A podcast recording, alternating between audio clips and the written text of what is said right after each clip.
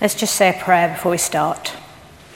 Heavenly Father, speak to each of us this morning, we pray. Help us to understand this passage in the context of your eternal love and grace for each one of us. Amen. Well, we live in a world where there is a huge amount of information available. But have you found a lot of it is very confusing unless you know what lies behind it? For example, I can only hope the people working in this building can work out where they have to go. I assume you need to be there to work out what on earth is going on at this junction. Do you think anybody actually manages to park in this area? And I have no idea at all. When I look at TV adverts today, I can tell the ones that are not aimed at me they're the ones who feature somebody who is clearly very famous, but I have no idea who they are. And it works the other way as well. Unless you are old enough to have lived through the 1970s, I expect you are unlikely to start humming the New World Symphony and thinking of sandwiches when you see this picture. And it takes a golden oldie to appreciate the power of Heineken to turn JR into a saint. Well, there's a TV advert that the Guardian newspaper ran in 1986 that made a deep impression on me at the time and still does. And I can still remember it. It started with a skinhead, who was very current at the time, running towards the camera, clearly about to engage in some football hooliganism. The camera angle then changes, and it's now clear that the skinhead is in fact mugging a businessman. But then the camera pans out, and you can see a load of bricks starting to fall, and the skinhead saving the businessman's life. And the strap line is it's only when you get the whole picture that you can understand what's going on. Well, that's a bit how I feel about this passage in Exodus 12. It's only when you get the whole picture that you can understand what's going on. Because it starts by renumbering the months of the year, it moves on to some very detailed cooking instructions, followed by the painting of door frames with blood. Finally, a lot of people are killed, and the Israelites leave their home in the middle of the night. And on its own, it doesn't make a huge amount of sense. But in context, it's one of the most important passages in the Bible, and it's a story that gets told and retold throughout the Old Testament and is then given a new dimension in the New Testament. So I'm afraid that means we're going to have to jump around the Bible a bit, but I think you'll find it very helpful to have our key passage in Exodus 12 open in front of you. So, what context do we need to understand what's going on? Well, a very good place to start is actually in Exodus 6. In the book of Exodus, the descendants of Abraham, Isaac, and Jacob are stuck in a foreign country, in Egypt. They're slaves to a foreign ruler. Things are not going well. But in the midst of this terrible situation, God chooses to fully reveal himself and his nature. Nick told us last week how through the burning bush God had revealed his name to Moses. Well, the events of our reading are God further revealing his name and his character. And in addition, he starts putting his promises to Abraham into action. This is not just an escape story. This passage is a carefully chosen graphic illustration of who God is and the relationship he wants to have with his people. So, what does God reveal about himself? Well, the first thing we find is that God is faithful and keeps his promises. God had made a covenant with Abraham. He had promised that Abraham's descendants would become a great nation and that they would possess the promised land. Several generations later, the Israelites are numerous, they had prospered, but they were in slavery in Egypt, far away from the promised land, and they were being persecuted. They must have thought that God had forgotten them. But God had not forgotten them. He had heard their groaning and remembered his covenant with Abraham, with Isaac, and with Jacob. It was not that God had forgotten them, it was that God had selected this perfect moment to reveal himself to the people he had chosen, to start a new chapter in his plan for salvation. In our reading from chapter 12, God tells Moses that this was going to be a new beginning in verse 2, he declares, This month is now going to be the first month of the year. And in verse 3, God actually uses a new word. When he says, Tell the whole community of Israel, this is the first time in the Bible that the word community or congregation is used. And it becomes a word that is often used afterwards. Israel is now a community or a congregation. They're going to be God's people in a new and special way. So, this is the moment when God fulfilled his first promise to Abraham. Israel had become a nation belonging to God. This was a new beginning. But not only does God reveal that he keeps his promises, he also reveals that he has the power to keep his promises. This is the moment when God reveals beyond doubt that he is the God above all other gods. In Exodus chapter 3, God told Moses, I know the king of Egypt will not let you go unless a mighty hand compels him. So I will stretch out my hand and strike the Egyptians with all the wonders that I will perform among them. After that, Pharaoh will let you go. And that's exactly what happened. On 10 separate occasions, God sent Moses and Aaron to Pharaoh. Ten times they told Pharaoh that their God wanted Pharaoh to let his people go so they could worship him. And ten times Pharaoh refused. And each time he refused, God sent a different disaster. The Nile turned to blood.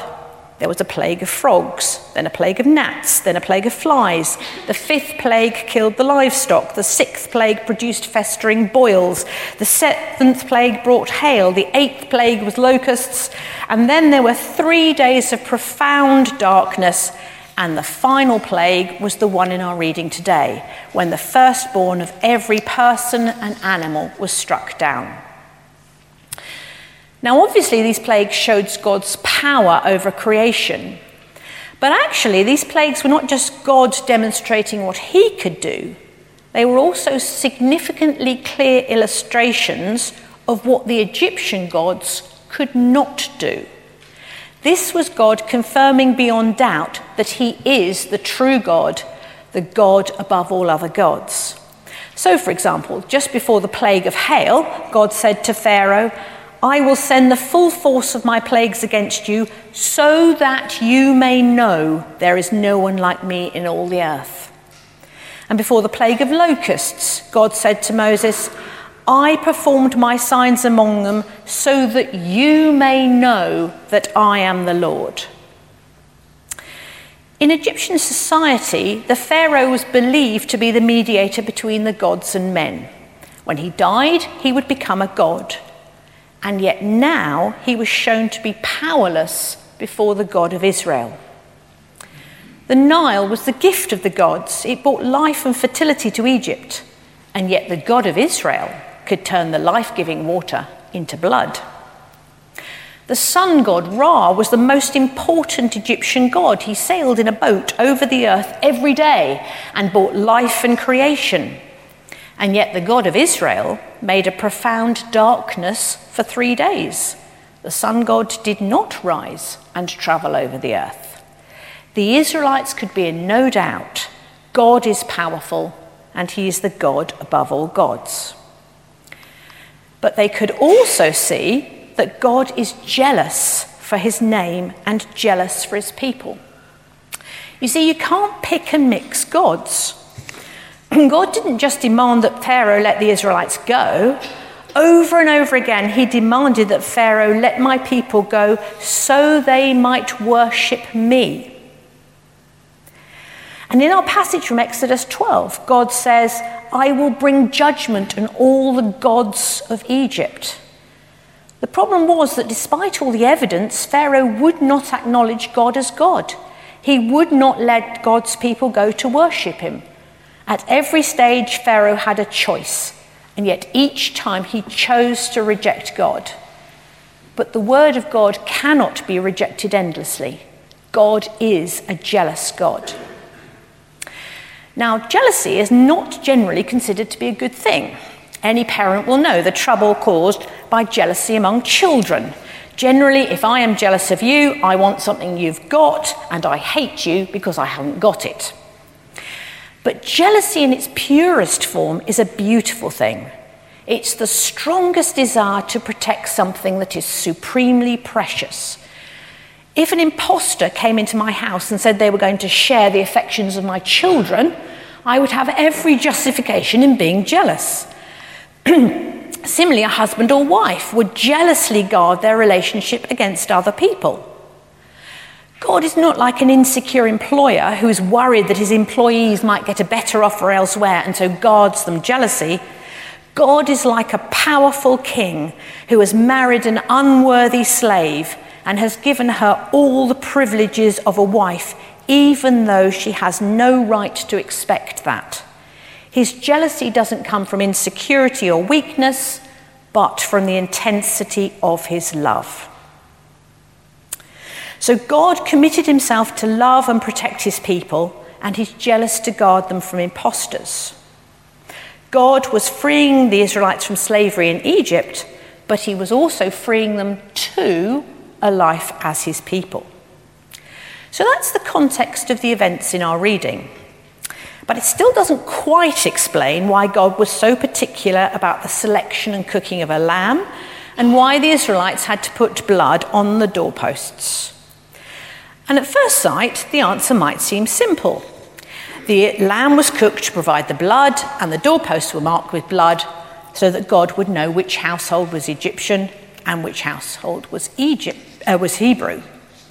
But that doesn't actually fit the context. You see, from the fourth plague onwards, the Hebrews weren't actually affected by the plagues. When the plague hit the livestock, no Israelite ca- uh, cattle died. We know this because Pharaoh sent inspectors to check. The only place not hit by hail was Goshen, where the, the Israelites lived.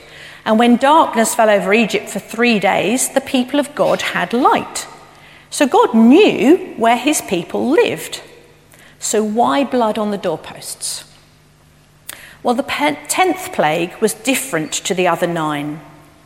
The first nine plagues had happened on God's command, but they were brought about through Moses. Moses stretched out his hand, and God made an east wind which brought locusts. Moses stretched out his hand towards the sky, and total darkness fell over Egypt. But the last plague was different. The last plague was God personally acting alone. The issue with the 10th plague was not how to escape Pharaoh. The issue in the 10th plague was how to be safe in the presence of God. It was God Himself who was going to pass over Egypt. And we know that no one can stand before a holy God and live. No one is without blame or sin. But as we have already seen, God is a faithful, powerful, jealous God, and so he made a means by which the Israelites could be saved the Passover lamb. By choosing the best lamb, one without blemish or defect, it satisfied God's justice. And so the Israelites were made safe from that judgment. There was nothing they'd done to deserve that protection. They were no more or less perfect than their neighbours. But the lamb was a substitute for Israel. That's why the quantity of the lamb was so carefully worked out. It was sufficient for the people. They were only to prepare what was needed, none was to be left. You can't stockpile or panic buy God's grace. They escaped from Egypt because of God's judgment and God's grace. Now, the Egyptians did, uh, the Israelites didn't earn their escape, but they did have to act to achieve it. In Exodus 3, God acted in response to their cry. In Exodus 12, they had to follow precise preparations to prepare the lamb. They also had to be ready to leave. They ate with their cloaks tucked into their belts and their sandals on their feet. Once God released them from slavery, they, had no option to stay. They were committed to go. They had to set off in the middle of the night. It took 40 years. The journey was hard. They had shortages of water and food. And sometimes they did wonder if they were actually going to be better off in Egypt. But God provided manna, He provided quail, He provided water. But the most important thing was they had to remember. The Passover would never happen again. It didn't need to. Being rescued from Egypt only needed to happen once, but it did need to be remembered. Verse 14 says, This is a day you are to commemorate for the generations to come. You shall celebrate it as a festival to the Lord. When Moses received the Ten Commandments just three months after the Exodus from Egypt, the first commandment was this I am the Lord your God who brought you out of Egypt, out of the land of slavery. You shall have no other God before me. By remembering the Passover, they would be remembering a graphic illustration of God's faithfulness, God's power, God's jealousy, God's judgment, and God's grace. The Old Testament is full of commemorations of the Passover and warnings and consequences about not remembering. But that is not the end of the story. Because the Old Testament also looks forward to a new covenant, the time when all nations would be blessed. You see, the lamb in the story of Exodus was a sufficient substitute to re- rescue the Israelites from the holiness of God as he passed over, but they did continue to sin. So even though they were freed from Egypt, they were never free of the need to make sacrifices to restore their relationship with God. Mankind still needed to be rescued from slavery, the slavery of sin, until Jesus died on the cross and finished the job. The Passover lamb was without blemish, so his blood was a fitting substitute to satisfy God's justice. Jesus was without sin, so his blood was a fitting substitute to satisfy God's justice for all who believe in his name. The blood of the Passover lamb was sufficient to protect a household so that they could leave Egypt and go to the promised land. The blood of Jesus, the Lamb of God, is sufficient to protect all those who believe in his name so they can approach the throne of God with confidence. At the Passover, the Lamb not only protected the people from the righteous judgment of God, it enabled them to escape from slavery in Egypt. So the blood of Jesus not only puts us right with God, it's also a means of escaping from the slavery of sin. Jesus himself said this I tell you the truth.